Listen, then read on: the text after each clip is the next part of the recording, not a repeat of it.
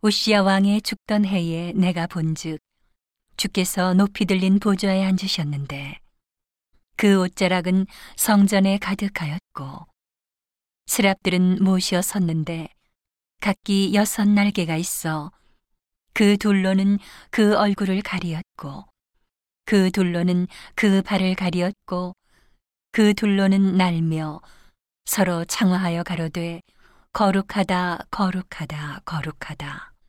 만군의 여호와여 그 영광이 온 땅에 충만하도다. 이같이 창화하는 자의 소리로 인하여 문지방의 터가 요동하며 집에 연기가 충만한지라. 그때에 내가 말하되 화로다 나여 망하게 되었도다.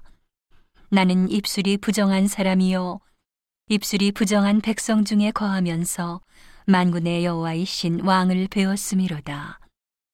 때에 그 스랍의 하나가 화저로 단에서 취한 바핀 숯을 손에 가지고 내게로 날아와서 그것을 내 입에 대며 가로되 보라 이것이 내 입에 닿았으니 내 악이 제하여졌고 내 죄가 사하여졌느니라 하더라. 내가 또 주의 목소리를 들은즉 이르시되 내가 누구를 보내며 누가 우리를 위하여 갈고 그때에 내가 가로되 내가 여기 있나이다. 나를 보내소서. 여호와께서 가라사대 가서 이 백성에게 이르기를 너희가 듣기는 들어도 깨닫지 못할 것이요 보기는 보아도 알지 못하리라 하여. 이 백성의 마음으로 둔하게 하며 그 귀가 막히고 눈이 감기게 하라.